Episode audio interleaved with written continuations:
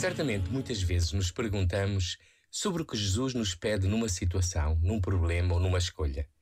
Faz parte do diálogo que se chama oração e que Ele bem nos ensinou na relação com o Pai.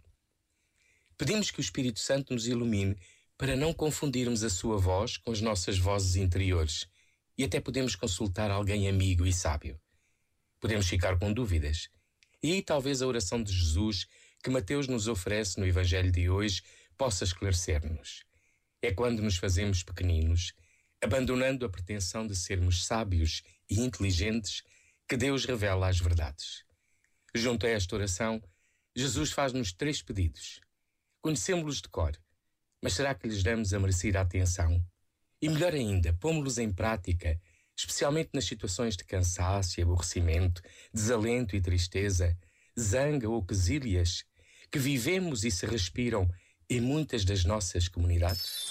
Este momento está disponível em podcast no site e na app da